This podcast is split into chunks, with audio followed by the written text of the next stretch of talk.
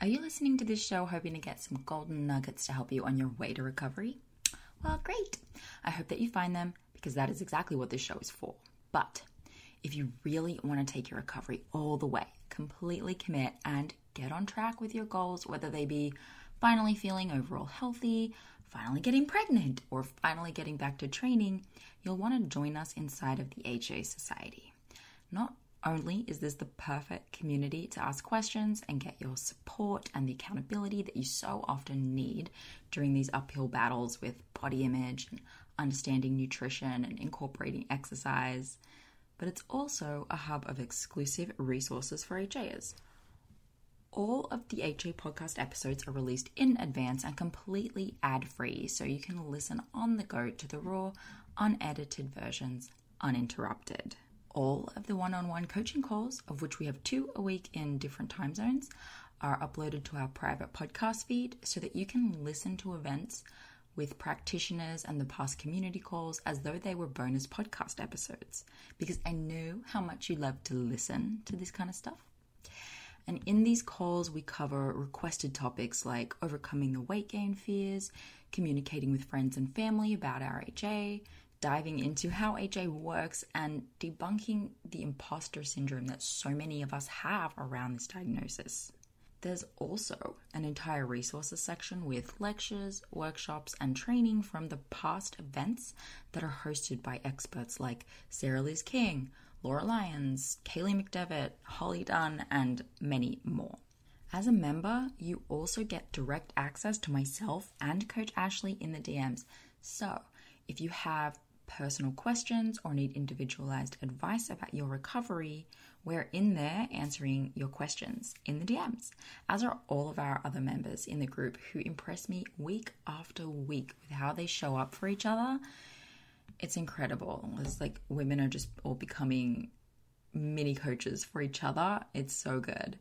The HA Society is really the place to be if you're going through recovery, no matter what stage you're at. Whether you have HA We've got a few recovery periods. We have your back, and we're all your new best friends. So come and meet us at thehasociety.com forward slash join. That's thehasociety.com forward slash join, and the link is in the show notes for you. Okay, on with the show. Hey, and welcome to the Hypothalamic Amenorrhea Podcast, an adulting advice podcast production. I'm Dani Sheriff, and this is the place to come if you care about getting your period regularly. This podcast aims to educate, inform, and keep you motivated on your period and HA recovery track. And quick disclaimer, guys I'm not a doctor, and none of the information in this podcast is intended to replace medical advice. Always seek the advice from your physician. Guys, I wanted to share with you something I'm really excited about. I created a seven day period recovery commitment challenge, and I made this about a month ago. I posted it on Instagram and I had about 70 women go through this challenge, and it was super amazing. So, I am now sharing it with you where most of my amazing audience is here on the podcast, and I wanted you to know about it to see if you wanted to come and join me. So, if you have HA and you're actually in a point at a point where you're struggling to make the leap and actually commit to the commitment, actually commit to your recovery, I would love for you to join. And it's really simple. It's actually just seven days of emails. So I send you one email every day challenging you to do one particular part of the commitment. So this looks like committing to eating more. Then this looks like committing to working out less. Then this looks like committing to getting the support that you need and making the mindset shifts that you need to make and deciding to make actual changes to your life that allows you to actually get your period back for good. And then to like reflect on how that went and if you think you can keep going down this recovery track. The challenge is free it's basically an accumulation of everything that I have spoken to so many women about so far. And I I mean, I just feel like I'm in the DMs and in the emails a lot talking to women about making the decisions and the commitment to change a certain aspect of their life to get their period back. So I've basically put it all together, all of the main roadblocks that we find, and all of the best mindset strategies that I have for helping you make the decision to commit and get your period back.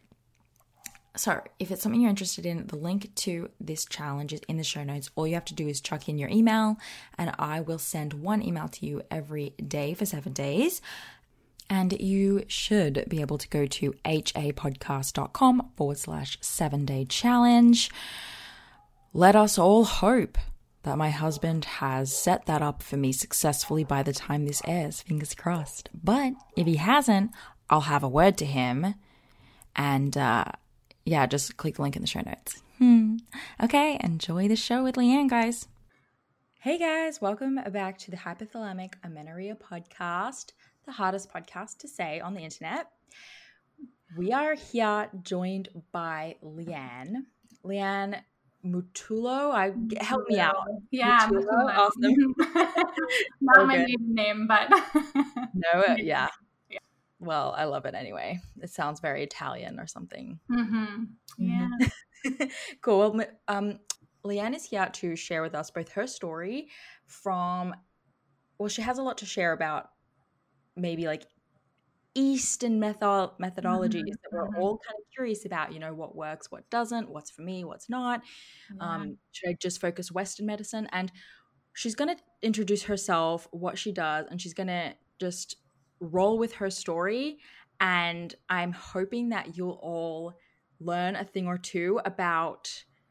I don't know, like what rabbit hole you should go mm. down in like a rabbit hole. I, I, feel like when I hear, I, yeah, I just, I just think it's like a when you dive into the the HA thing, the mm-hmm. whole situation, and you start to learn about what works and what doesn't and what other people do and and you've tried every western right. route and you've tried to eat more and you've tried to exercise less and maybe it's still not working and then people are like well what else can i do to help myself. And I think that you're going to have some interesting stories and insights to tell. So take yeah. it away us, please. Yeah. Well, thank you for having me and thank you for putting this together. You know, when we connected over Instagram, I was like, oh my gosh, this is so perfect. Because I think for a lot of us, when we have been diagnosed with hypothalamic amenorrhea, uh, when we've been working through it, there aren't a whole lot of resources out there. And I'll be honest, there also aren't a whole lot of resources out there when it comes to the yoga space, the Eastern medicine space, mm. the Ayurveda space. It's out there. It's just a little bit hard to to uncover. So,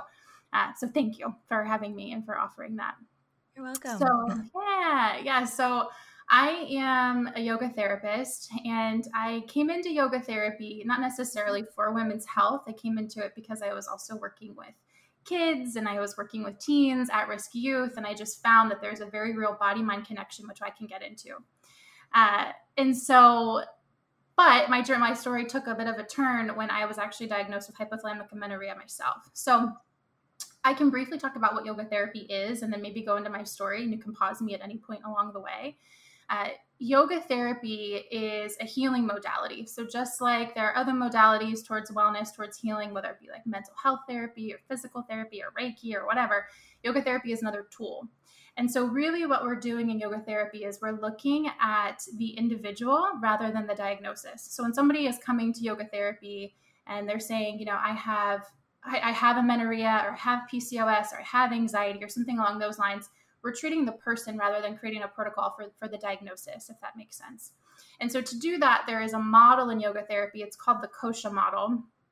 We can dive into that too. But the Kosha model is essentially looking at the many layers of what it means to be human and saying that we can't separate these things when we're trying to create wellness in the body mind system. And so I won't say them all in Sanskrit. I can't, but I won't say them all in Sanskrit now. So the five layers would be the physical, the energetic, the emotional, the intuitive, and the spiritual. And so kosha means layer or means body. And so what I do is I work with individuals to assess like wellness in all of those areas and to integrate them. So again, I'm really looking at an individual's environment, an individual's constitution, and I'm using the tools of yoga and Ayurveda to do that. So tools of yoga would be things that we might see when we go into a yoga practice, when we go into a yoga class. So the asana, the postures, but it's also much deeper than that. So I'm also using breath work. I use a lot of breath work when working with working with folks. Uh, meditation. I use quite a bit of Ayurveda tools. So Ayurveda is the science of life, and it's uh, one of the oldest forms of medicine in the world. And so what I found is that uh, individuals really see more progress because they're just integrating all of these pieces of themselves. So that's a little bit about what I do in terms of yoga therapy uh, and bringing in Ayurveda. So sometimes these worlds are separate, and I just kind of combine the two. I bring them together. Yeah. Oh, yeah. thank you. I'm sure a lot of people are actually really curious, including myself. Like, where does yoga and you know those kinds of practices fit into mm. into having HA? So yeah, cool. yeah. So what happened next? Yeah, yeah. Well, let me actually. So when it comes to yoga and HA, that's actually a part of my story. So I can go. Mm-hmm. I can mm-hmm. share a little bit about that. So I was diagnosed with hypothalamic amenorrhea maybe like I'm thinking like six or seven years ago. Um, and so at that time, I was I was pretty young. I was I wanted to start a family. I wanted I was about 26 when I when I originally found out. And so my husband and I had started to decide, yeah, we want to we want to have a family. And so like a lot of women, I was on the pill for maybe close to a decade. you know, when you're on the pill, I don't think you know a whole lot of what's happening to you. And so you're actually not having a natural cycle. So when I came off, I thought, oh, well, this will be easy. I'll come off the pill. My like my period will start, like no problem. Uh, however, there was this kind of thing and like this this fear in the back of my mind that it wouldn't be that easy. I think that was kind of like my tuition, like, eh, you know, like there's actually more more to to this. And so a month went by, two months went by, three months went by and I still hadn't gotten, I hadn't started, I hadn't started my cycle. And so I went to my doctor, so my OBGYN, and uh, she wasn't concerned. You know, she took my vitals, she took my weight, she asked about my movement practices. She wasn't concerned. She said, this is sometimes what happens when you come off the pill. You just have to, have to wait it out. Uh, however, six months went by and I was like, eh, I think something's actually wrong. And at that time too, these are pretty classic symptoms uh, for a lot of people when it comes to amenorrhea. My hair was falling out, my nails were really brittle. Um, I had horrible digestion. So there's just all these other symptoms that were continuing to creep up. And so I eventually went to see a reproductive endocrinologist. And uh, I had a very hard visit with him. I don't know if other people have had, you know, hard visits with some, and this is also a very sensitive matter. It's a sensitive experience. But I remember going to to see him, and again had taken all the blood work, uh, my blood work was all over the place. So this is very like, okay, you're you're having an issue. This is like kind of the rabbit hole you go down in the Western in the Western model. Um, my blood work was all over the place. Some hormones really high, some really low. You know, ordered all the tests. I had the ultrasound. I had the the HSG. folks would know what that is, where they're kind of testing to see if there's a blockage in the fallopian tubes. Um, all of, yeah, all of those things were fine. They came back normal. However, the one thing he said that still kind of stands out to me to this day is that when they looked at the ultrasound that my uterus and again at this point i was like 27 my uterus was uh, looked like that of a postmenopausal woman. And i just without actually saying this is your diagnosis so basically just saying that to me and saying that you'll essentially you may be able to write this but probably not on your own. And then he said i'm diagnosing you with hypothalamic amenorrhea. And when i asked him you know, he basically said that your reproductive system has shut down. It just has shut down. And, and I know that you've had other guests talk about what this is, what, what this diagnosis actually is on, on the show before. Feel um, free to repeat it if you want to. Yeah. Um, I mean, you never know who's just jumping in. Right, who's, who's coming on. Well, it was just really interesting because that was essentially the way that he said it. Like basically it shut down. I don't know if it'll turn back on again. And it was really, really abrupt. It was really hard for me to hear, but there was something in my body that was like, actually he's wrong. Like he's wrong. Like my body actually can heal. I don't know how, but I think it can heal. I can think it can bring it back it's back to balance. I had the same uh, like you?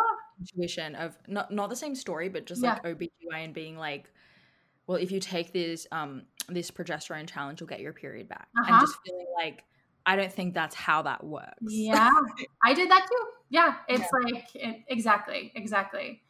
So I just remember that feeling and being so angry, but I think I needed that kind of wake up call because when I and I went to see him like for maybe like six months after the fact, um, and he kept recommending IUI. And again, we wanted to get pregnant, so it wasn't just about bringing my cycle back for for the sake of health. I think that's definitely a piece of it. But at the time, I was just like baby, baby, baby, you know. And so he was recommending IUI, which is intrauterine insemination, and then IVF, so in vitro fertilization, and then something. Nothing is wrong with those those practices, but something in me was like, no, like I am, I'm going to right this. I'm going to figure this out. And so around that time i started to actually really look inwards at like what i was doing so when he diagnosed me with this and he was basically saying your your reproductive system has shut down and then i started to do some more research and one of the definitions that really hit me of ha was there's too much mental and physical stress on the body so not like one or the other but usually they run in tandem and when that happens, the body needs to stay, wants to stay alive. So it's just going to redirect, you know, attention into all the other places. So digestion and decreasing inflammation and getting rest. And for whatever reason, I was like, so what stress am I putting on my body? That was know? my next question. I was like, yeah. okay, so do you know what was up? What, what so, were you so stressed about? At the time, no. Like, I, I mean, I kind of did. So on the more physical side, I was uh, I was a dancer for 23 years, and so I had been on the pill in part of my dance career. And then, and so a lot what I'm saying is I think I've actually had this condition for a lot longer than maybe the few years coming off of the pill. Um, but after that, I had been diagnosed in my early 20s. I was diagnosed with a gluten allergy. So I became really obsessed with food. And so I know that people are starting to become more familiar with this term orthorexic. I was definitely that. Like I ate, but I just watched everything that I ate. You know, certain foods were bad, certain foods were good. Uh, and then I ran a ton. Like I was a I was a big runner. So it's just that classic like over exercising, under eating kind of um, kind of mentality in the world. And the hard part is you get praised for it. You know, hard part is like that's like an acceptable addiction in the Western world is to you know to to be that active, to be able to run miles and miles and miles. I had started doing yoga. So after I got off of the, the, out of the dance world, I had started doing yoga, but I was only doing like power yoga, hot yoga, things that were really intense. And so, what we're talking about here is not only things that are like physically stressful, but also things that are mentally stressful. So, I also had this mental stress of I was a director of development. So, I was a director of fundraising and I was like obsessed with, you know, climbing a ladder and like continuing my career. And so, all these worlds kind of collide. And what I think I was doing was using the exercise and the food to create some sense of control in my stressed out mind. And actually, it just created more stress. And that's what, what really led to the amenorrhea. And so, when I really think about it, you know, the all of these pieces, and I, addictions talked about a lot in our culture, but all of these pieces are forms of addiction. You know, like overworking and and uh, over exercising, and maybe like under eating or obsession with food. Like these are all these are all addictions, and so that was one of the things that I had to start to focus and grapple with. And the hard part is you can't take a pill for that. like you really have to really take your time and ease into it. So that is you know, long story short, that, and we can dive more into that too, but that was kind of the process that I went down. I stopped seeing him. I did see another, I got referred to another OBGYN, got a couple of other referrals, and they, I felt like I was just a, you know, a project, like a scientific project. You know, they're like, oh, there could be something wrong with your chromosomes, or like, oh, like this could be mm-hmm. wrong, you know. And I started to gain weight a bit but I really wasn't I wasn't getting my cycle back and at this point it became less about having a kid and more about like well I just need to be healthy because now I'm learning more about HA and I'm learning more about the effects of it you know like in terms of like osteoporosis and bone density and all those things and uh, I just wanted to right the ship. So I started to now do what I practice, what I teach other people on, which is yoga therapy. And then I also started, which I know we were going to talk about, I also started to see an acupuncturist. And within six months of really like totally revamping my lifestyle, I got my cycle back. And it was like the best day ever because I hadn't had a natural period in probably like 12 years, you know, because being on the pill, it's not a natural one and then I had two regular cycles. Wasn't necessarily trying to get pregnant, but after two cycles, I found out I was pregnant with our son. So it was like, yeah, it was like a happy ending, you know, and an incredibly challenging way to get there. Uh, but yeah, that's like, that's really the, and I hope that that's helpful because I think a lot of women go down those those paths. Yeah. Mm-hmm. I think a couple based on some of the DMs that I've been getting, um, a lot of people message me and they're like, Are you gonna have someone talk about this kind of thing? And are you gonna yeah. have someone share this story? Because I'm not actually trying to get pregnant and yeah. um even though, you know, part of your story was that mm-hmm. that you were trying to get pregnant, it's like very important to me to make clear that like regardless of that goal, it's still the same situation for everyone. Yep, nodding my um, head. Yes. yeah, yeah. And so it's cool how you were just like, oh, I'm not ready to have a baby. No, yeah. I have to fix these other these other issues. Mm-hmm, and mm-hmm. also just to touch on the the piece, where a, it's not necessarily just like all about weight loss for people. And I'm sure like a part of it really was for you because A, that's the culture we're in, and B, yeah. you were a dancer, and mm-hmm. that's part of that culture too. And the orthorexia one's just so important, uh, so prominent, right? Like yeah. even though we're trying to eat, we're trying to eat, eat, eat. Uh, we're still really mindful about what we're putting in our body, mm-hmm. and mm-hmm.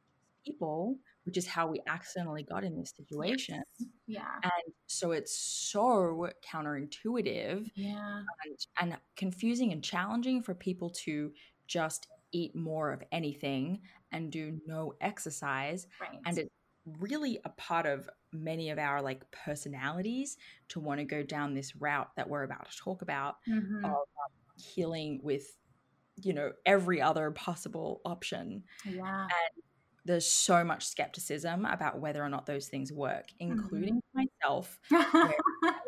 well, I did, I've done a couple of things. So I'm really excited to hear about this from you because I did a couple of things and then I like got a few random periods mm. over my time.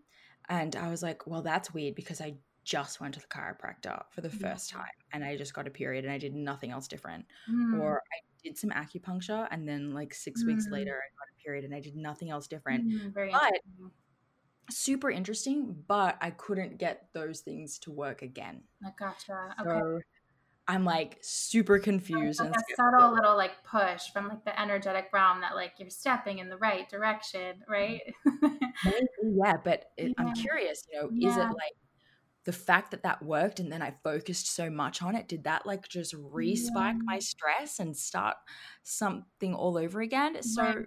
please tell teach yeah.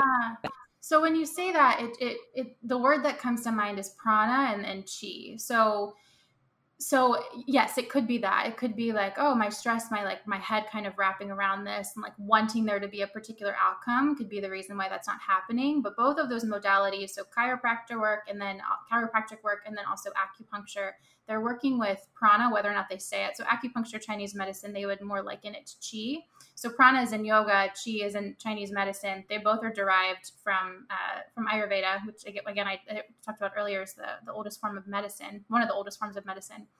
And they both mean life force energy. So what we're trying to do, and this is where like it gets a little woo, and people who are like, eh, I don't know, so I don't usually like pull that one out of the gate. But if we're doing yoga practices, if we're doing meditation, if we're putting ourselves in nature, if we're interested in acupuncture, we're trying to build our energy. We're trying to literally feel good in our body. You know, like even exercise, moving our bodies, what we consume, all of that is contributing to life force energy.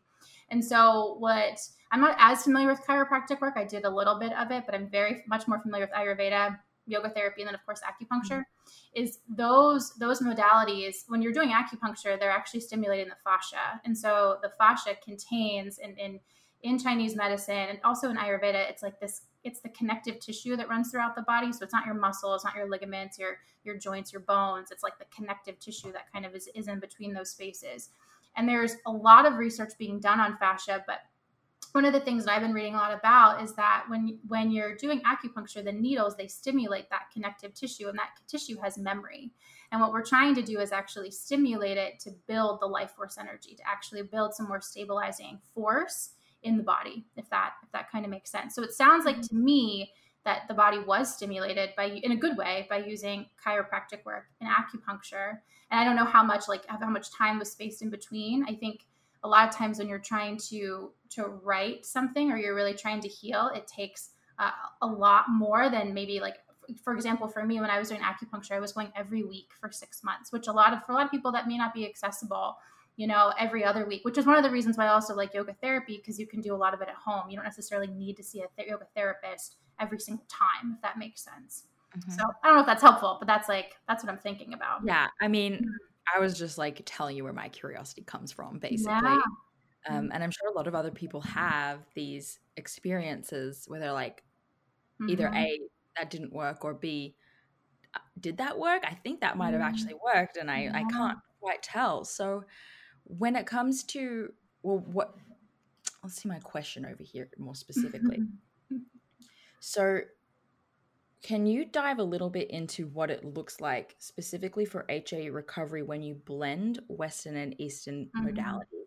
Mm-hmm. Like, what is where is the best place maybe for someone to start? What could they expect? Yeah. Um, just like if you have HA, like where, what's good? mm-hmm. Yeah, yeah. So that's the thing is like we want these practices to work together and you also want to take what resonates and like leave what doesn't so when i'm thinking about like yoga practices or yoga therapy practices i know a lot in the ha world's like no movement like maybe walking like nothing so for some people, and, and this is based off of what I would call a constitution of an individual, some people that actually really affects them in a pretty negative way. It affects their mental health.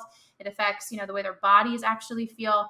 And so there are certain practices that I would say, yeah, definitely do in terms of yoga. So I would do like nothing hot, nothing sweaty, nothing powerful. Like even though yoga is attached to it, that does not mean it's what you need, but something that's like really gentle, really slow moving even if you know you do like five postures and it takes like 15 minutes not even 10 15 minutes it can take it can have a really profound effect on the body on the way the body feels on the healing process on the way the mind feels so that's something i definitely want to throw out there is like sometimes we hear no movement and especially for those of us i know everybody has this story but for those of us who have been kind of obsessed with movement that can be very drastic and it can also have you know negative effects on the flip side so I always I always put that out there. And you know, there's looking on my bookshelf. There's books out there. I know there's a book. Um, there's two books out, and I, I can also send it to you if you wanted to put in show notes on fertility and yoga for fertility. And there's you know some really basic. when I say basic, I mean you can easily do them at home without a teacher. Yoga practices that are really focused on hip opening, getting blood flow into the pelvis, opening up the heart space, opening up the chest, allowing the breath to move. So I think those kind of practices, if like we take nothing, like just no hot yoga, no intense yoga, but you can still do it. And there can be really, there can be a lot of benefit to it with the right practices. Okay. So say I am a intense exercise fiend, mm-hmm. which I am slash was. And I'm like, I just don't think that the, my void can be filled with five postures. Yeah. Is is there a ben- like could I potentially be surprised if I just give it a shot? So basically I'm super reluctant, mm-hmm. but if I if I try, is this something that you think I could be pleasantly surprised by? Mm-hmm. Someone who just like really craves and loves movement, or do you think there needs to be more of like a a process to get to that point where I can do five postures and that can really yeah help make me feel really good. Yeah, so it depends. Depends on the person. I I would probably ask you why. Like I'd want to get more to the root of like what is like where does the exercise fiend like where does all that movement where does it come from like why are you moving your body so mm. much and so you could answer that question or somebody else could sometimes it's like well, I have to. I have uh-huh. so much anxiety. I have so much stress. This is the only way that I can get mm-hmm. it through my body. And then I might ask more, like, okay, well, where where is the stress coming from? Like, what are essentially what are you trying to control for? And as we keep kind of getting down to the root of why we're moving so much, because if we really look at it, if our body is like not producing a period, something's wrong. So clearly, like the body's trying to give us a signal of, hey, this is a this is a signal that that's not necessarily we're treating the symptom or the signal, but that something's actually wrong here. So if we really dig deep maybe we actually don't want to move that much. Maybe we're actually mm-hmm. trying to control for something else that's coming up in our life. So I think if I was working with somebody one on one, I would just keep asking why, why, why. And I'm I'm going to be really honest. I know a lot of people are super resistant to this. They're like, no way. Like this is just the way I am. This is just the way I have to be. But I I would suspect that for people who are that intense, like that intense in terms of like fitness and exercise, there is a reason. There's a root cause of why that is. And then from there, I would say like for me, and this is why it took six months you know even longer I, I, was i had ha for two and a half years before i got my period so maybe longer because I was on the pill and I just didn't know. But I would say that you might have to step it down gradually. So, like, for example, if, if we're a runner, it's going to be really, I understand that. It's going to be really hard to be like, I cannot do any running and then I'm going to just sit and then do five postures. And so, this is mm-hmm. why it's on such a case by case basis. Like, you might say, all right, well, I call it a wog. like, you might like, walk for three minutes and then jog for a minute and then walk for three minutes and jog for or something along those lines. Uh, and then you might like bring it down to do like a you know an hour yoga practice and then maybe a 30 minute. But yeah i mean i would say if i if somebody was that open i could say try these five postures. I'm telling you it's going to be great. And they're open to it yeah they're going to see benefit. But if they're not open to it probably not. Like they're probably going to resist it the entire time. Okay. So, yeah. ha- so being open and and ready to to do this kind of full yeah. full on all in is really mm-hmm. important. And if you're having some resistance, it can be harder to get the benefits. Yeah, yeah. If you're having a resistance and that's and that's where I would say like why? Like where is this resistance coming from? Is it like mm-hmm. I'm, I'm afraid I'm going to have a panic attack if I don't if I don't do something that's really mm-hmm. intense. Mm-hmm. You know, I'm afraid my body's going to look a certain way if I don't do it. I'm afraid, mm-hmm. you know, like where I'm afraid I'm not going to be enough if I don't do this certain thing. Usually the usually the root cause of almost all of these questions is I am not enough, I am not worthy because fill in the blank. That's usually where it comes from. So, how do you feel then about people working with a therapist or something similar mm-hmm. while they're going through this? In in this moment, it sounds amazing if you would be able to like have a chat with a mental health professional or just a support system yep. of some kind whilst you're integrating these yeah. Oh, so I 100% think that's amazing. My yoga therapy practice, I do a little bit of talk therapy. I'm not a talk therapist, so I usually stop it after like the 15, 20 minute mark. And then we get into the body, then we do movement, then we do breath work, and I give you homework and practices that you would do from home. Mm-hmm. If you didn't want to go that route and you wanted to find a mental health therapist and integrate your yoga that way, I think it's paramount because a lot of times, like in any diagnosis, we think it's just about the body, but the mind is really involved. And oftentimes, like a symptom in the body is actually pointing to a, a mental uh, a mental condition. And, and I say that uh, this could be a whole other rabbit hole that we go down. I say that with an, an awareness of the chakra system. So the chakra, are you familiar with the chakra system? I am familiar. Yeah, it's it's it's basically subtle anatomy. So we have like physical anatomy, we have our physical form, like our muscles and our bones and all of that. So subtle anatomy is actually it's these energy centers that if you look in like if you Google it, you'll see them run up and down the midline. There are these mm-hmm. seven energy centers that run up and down the spine. They're also all over the body, but that's that's a much bigger conversation. And so what the the chakras point to is just different imbalances that are physical and also emotional. So if we look at we're just going to open Pandora's box for a second. If we look at uh, the the center where where reproduction is, that's like the sacral region of the body. This would be second chakra. And second chakra is all about creativity and flow and pleasure and joy and bliss in life. And sometimes, and I'm not going to say all the time, but sometimes, and this is certainly my story, is with a, a, diagnosis like HA, we are pushing really hard in, in one or multiple areas of our lives. And we also may not be allowing ourselves to feel what pleasure actually is, to experience joy, to be all in. And so by focusing some of our practices in that region that I mentioned earlier, so like the hips, the pelvis, uh, all of that area, like bringing blood flow there, we're actually healing multiple parts of our layers, our body, our energetics, our energetic selves, and our minds. And so mm-hmm. certainly having a therapist could help with that to help to combine those two worlds. Cool. Yeah. All right. Well, in a perfect world, you have all those things. Um, yeah, you have a team, right? It takes a village. It takes a village to like have a child. It takes a village sometimes in terms of your your health and your wellness. Yeah. yeah. does. all right. Tell me a bit about how acupuncture and yoga like actually work slash help you. Mm-hmm. That's a big question. Did you have? I, I know.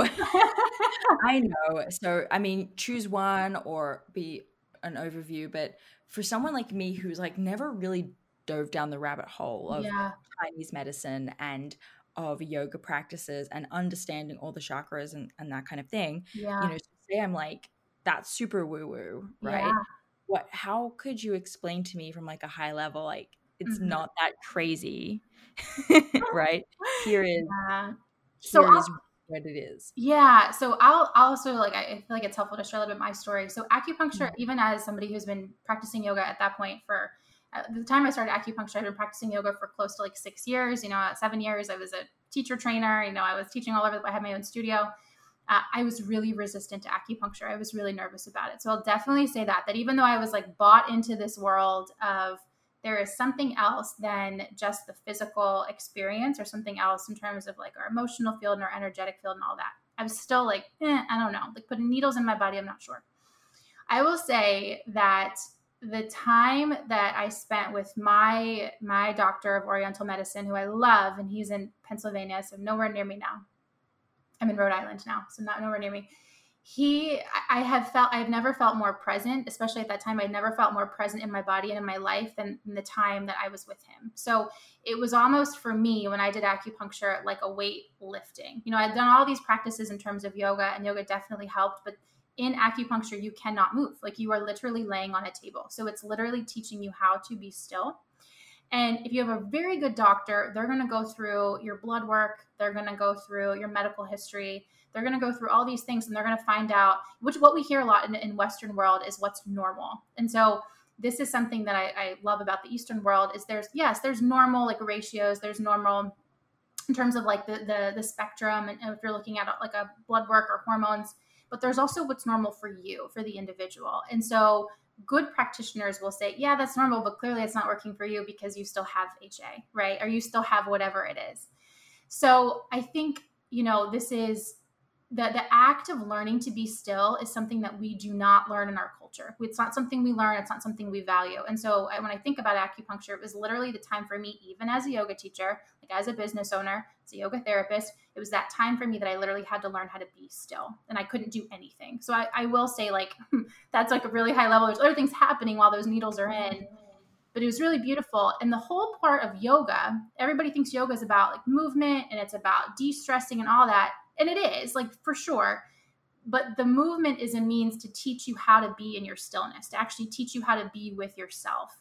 And if we all could learn how to do that i swear there would be so much less stress in the world. Like there would just be if we could learn to be with ourselves and be with our thoughts and not be so wrapped and absorbed and thinking that we are our thoughts our bodies would respond a lot differently Mm. Mm-hmm. I love this actually. Like it kind of just a light bulb in my head went off. Yeah. Where because I have done um acupuncture and I really I did experience mm. that. For like one hour, I basically almost fell asleep. Yeah. I was so relaxed and I did that for one hour instead of one hour of intense exercise. Yeah. So replacing the exercise with that in my schedule both fills that gap in my schedule, makes Beautiful. me feel like I'm doing something you know good for myself yeah which is kind of like a, a tendency people with ha is like feeling like we're being productive yeah and you're being put in this position where you are forced to chill out and then there's also you know the magical wonderful benefits of acupuncture which yeah. i don't fully know myself but yeah. they're happening mm-hmm. you if if you're someone with HA, there's a high chance that you're like a, a multitasker, high achiever, do, do, do, go, go, go mm-hmm. person.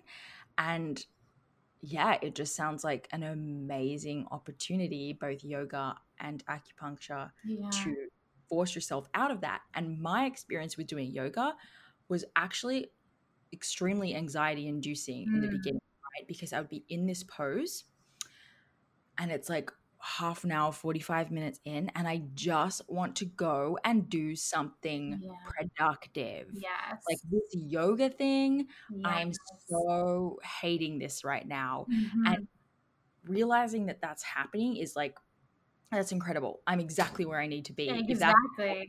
it's exactly where I need to be. So if mm-hmm. anyone is sitting there like, well, I don't want to do that because that's going to stress me out even more. Yeah. You know, maybe it's something that's just worth like being aware that that's the thought you're having and then mm-hmm. realizing okay well then maybe this is something for me. And when those thoughts come up of like yeah. i hate this. I could be doing so much more. I could be working out. I could be um, you know just mm-hmm. doing my job my super high stress job. Yeah. That's kind of when you're like okay good. That means i'm in the right place. Totally that's like mm. that's the whole purpose of yoga too is like the study of the self. So when we start recognizing like our relationship to productivity like why do i have this need to always be productive? Like what is that from you know?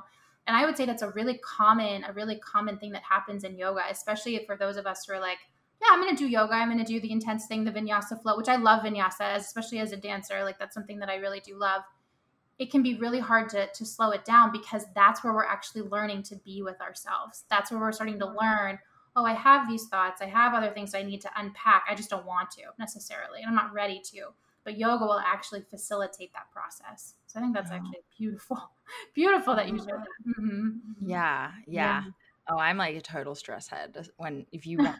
I need to be like brushing my teeth and doing something at the same time. Yeah. So for me to to use those types of things to like yeah. help pull me out of that is really valuable and i think a lot of people listening will find that too yeah it's um, really oh go ahead oh well i was just going to say and but you can add on okay your thing after i do especially right now during covid and mm-hmm. um and really just like i honestly do get quite a few messages from people who are like well i just can't afford all of these things I would love to then talk about breath work because that sounds yeah. like something that's super valuable that you can do as soon as you finish listening to this episode. Yeah, yeah. So breath work, when I talked about the kosha model and having these five different layers of what it means to be human, the breath is like the second layer. So we have like our physical, which we think would be the breath would be a part of that, and it is. But breath is really related to that prana, that life force energy that we talked about. So literally, when you're breathing air into the body, you're breathing prana in. And there are hundreds of breath techniques. I mean, you could go anywhere, like you could type them in and, and really see them. But what we're trying to do is actually get breathing techniques that ground you. So, one of the practices that's just, you know, anybody can do is to just sit down. You can set a timer for two or three minutes and just start to notice your breath. Just start to give your breath different adjectives. So, as you breathe, notice if it, the breath is shallow, you know, if it's smooth, if it's jagged, if it gets stuck anywhere in the body. So, you're just learning to study it and by doing that, you're naturally starting to drop yourself out into that, like out of that scattered, constantly doing, constantly productive place and into your body. And that's the practice. That's actually what we're trying to learn how to do is to learn to slow down and be still and be with ourselves. So that's like very, very, very simple practice. Another uh, practice that I often recommend is counting the breath and having an equal inhale and an equal exhale. So, you know, as you inhale, you might inhale for a count of four, and as you exhale, you might exhale for a count of four a lot of us, that sounds really easy. For a lot of us, it's actually tremendously difficult. A lot of us have a really hard time taking a deep breath, or we might have a really hard time exhaling that completely. Both of those things point to what I would call this is what I was going to talk about uh, earlier is um, is really high what we call vata, really high air energy, which means like scattered energy rather than like water earth energy being grounded into the body. And we need all of the elements, but what it will do is that breath will just bring it back into balance and start to teach us how to actually build our own prana. And eventually, you might, as you sit, you might breathe in for four, breathe out for four.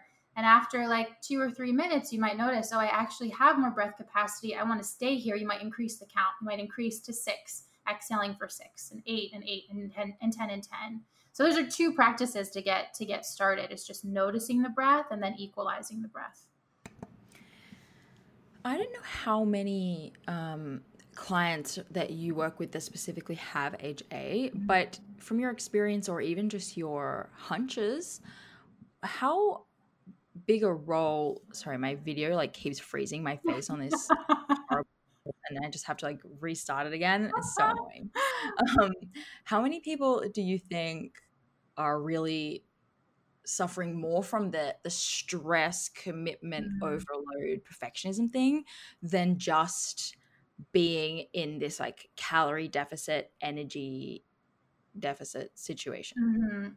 Totally loaded question, and it's probably just yeah. like what like what your hunch or your theory is. Mm, okay, it's a really good question.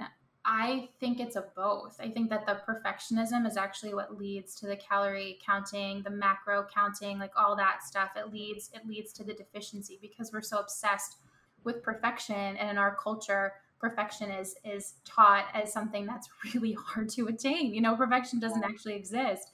So i think it's a both and like i, I really do. I think that the the wanting certain outcomes because lots of times when we see folks who have HA and this is also like a grand stereotype so a generalization so this is not for everyone totally, totally. but they're also really high achievers you know? Even when you see like young girls who have hypothalamic amenorrhea who are gymnasts or who you know are running track or whatever they're also pretty high achievers not in their sport but in other areas of life. And so i think that this feeds into it. And the question just becomes like why? Like why why am i like why do i have this? Why do i have this desire? And i'm i was totally there. I always say i'm a reformed type a. You know sometimes i have that tendency to lean back that way but it's just constantly asking the question like who is this perfect for? You know because at, at some point the the constant movement and the counting of every calorie and the the watching of every little thing that we eat becomes exhausting. It like truly mm-hmm. and it takes away from a prana, that life force energy, which also is the thing that gives us creative energy, you know, or what we the work that we really want to put out into the world, what we want to be known for, you know, the relationships that we want to have, you know, that kind of perfectionism starts stealing from all of those other areas of our life.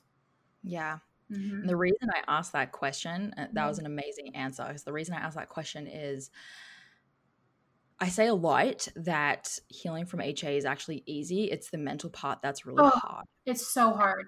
It's so hard.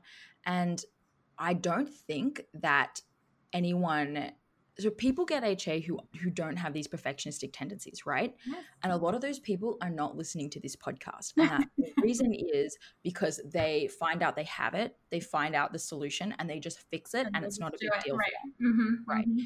If it, if it's hard for you, you're probably listening to this show and you've read every book and mm-hmm. article and blah blah blah. Mm-hmm. So I really think that like if you could maybe get your period back, but you'll probably lose it again mm-hmm. because you haven't fixed the root issue, exactly. which is your insane perfectionism mm-hmm. and your need to multitask and your need to be busy and your need to just like fit this mold that, that society has made for you. So that's why I was really pumped to talk to you. I feel like these modalities are such an important way for you to create yeah. long term sustainable recovery. Yeah. And not just like eat more, exercise less, get one period back, and then like have to white knuckle for the rest of your life. That's right. Uh, making sure you always have a period while you hate everything about mm-hmm. it. Mm-hmm. You know, if you can can do this breath work, do this meditation, do this yoga,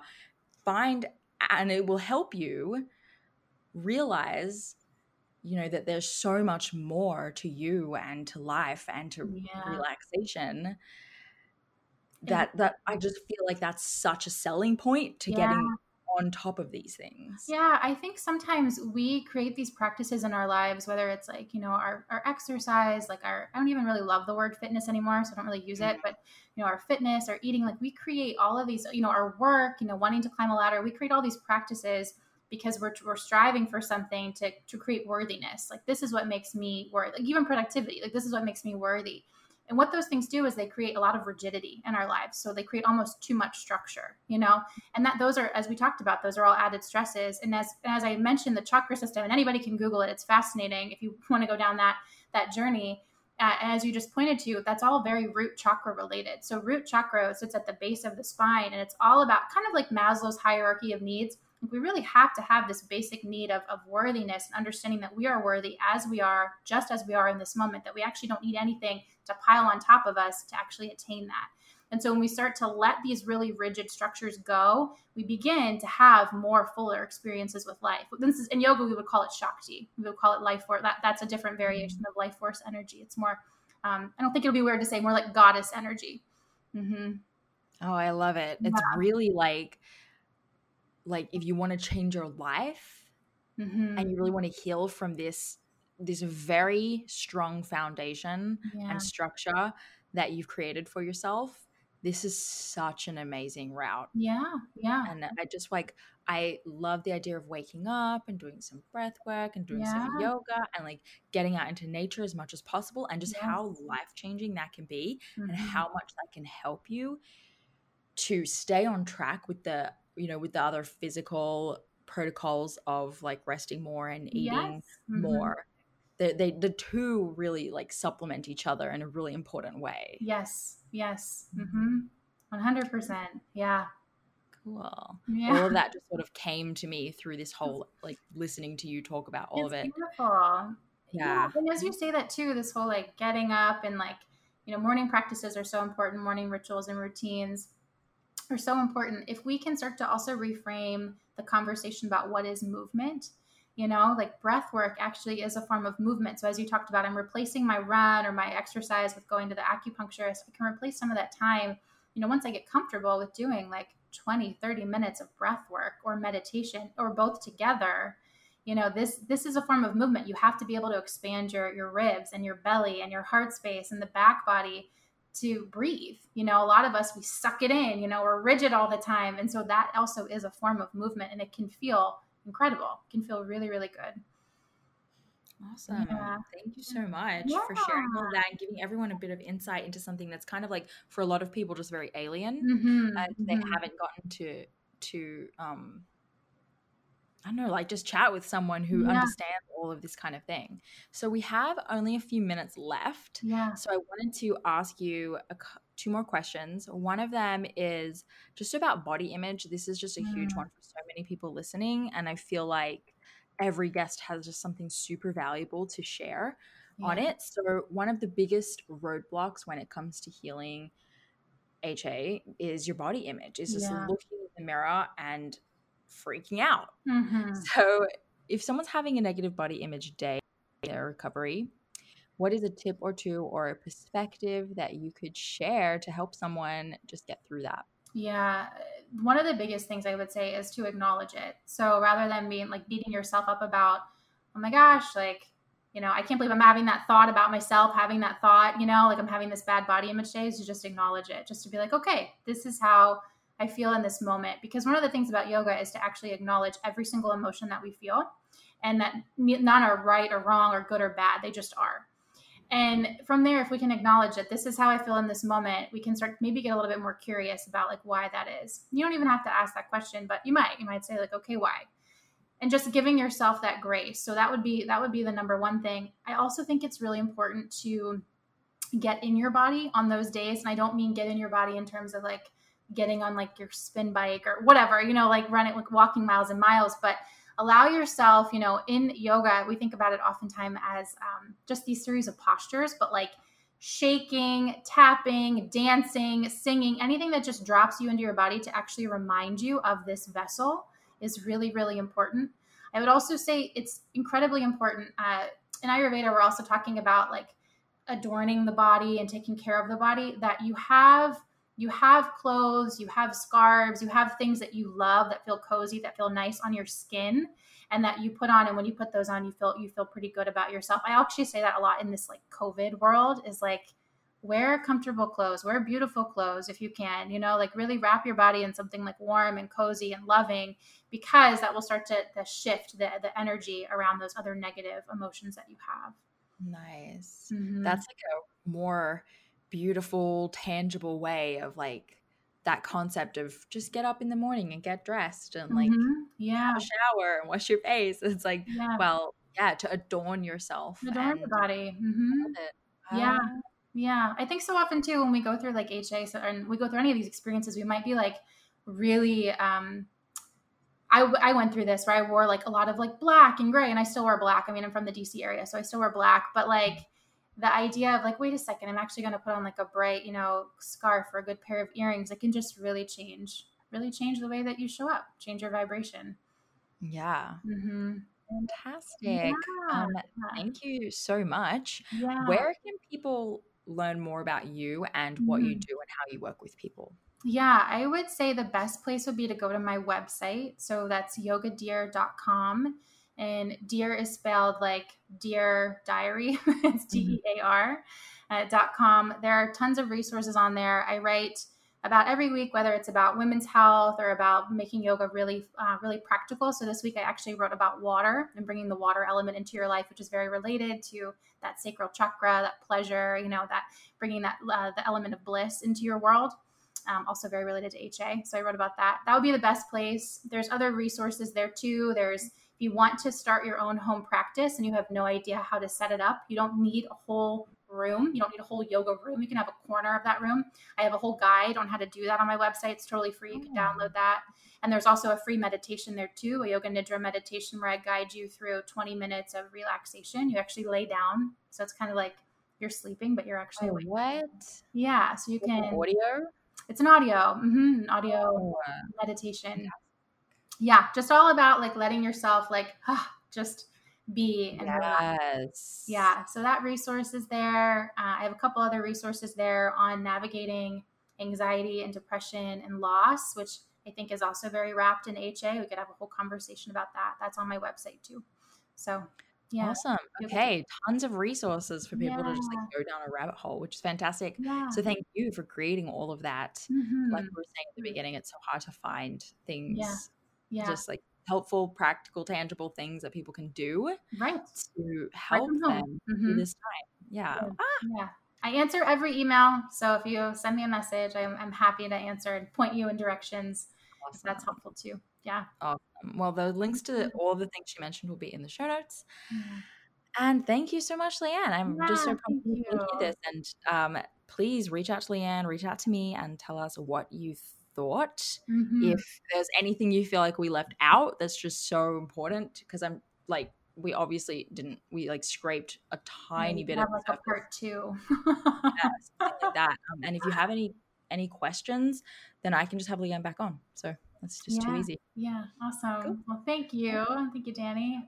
Thanks for listening today. And if you want to get involved in the conversation with me, with other amazing women, just like the ones that you hear on the show, I recommend you get on the waitlist for the HA Society. It opens on the new moon of every single month. So if you're not on the waitlist, go to the show notes or just head to waitlist.thehasociety.com or thehasociety.com or wherever you want to go and join on that waitlist. And whilst I have you here, I think it would be amazing if you left a review for this podcast. Rate and review the podcast. It helps give me clout, allows me to get more badass guests on the show, and helps other women just like you find the podcast more easily when they're searching around the internet all confused why they don't have a period and it can help them find us in our little community that we have right here. Okay, I love you. Have a good one.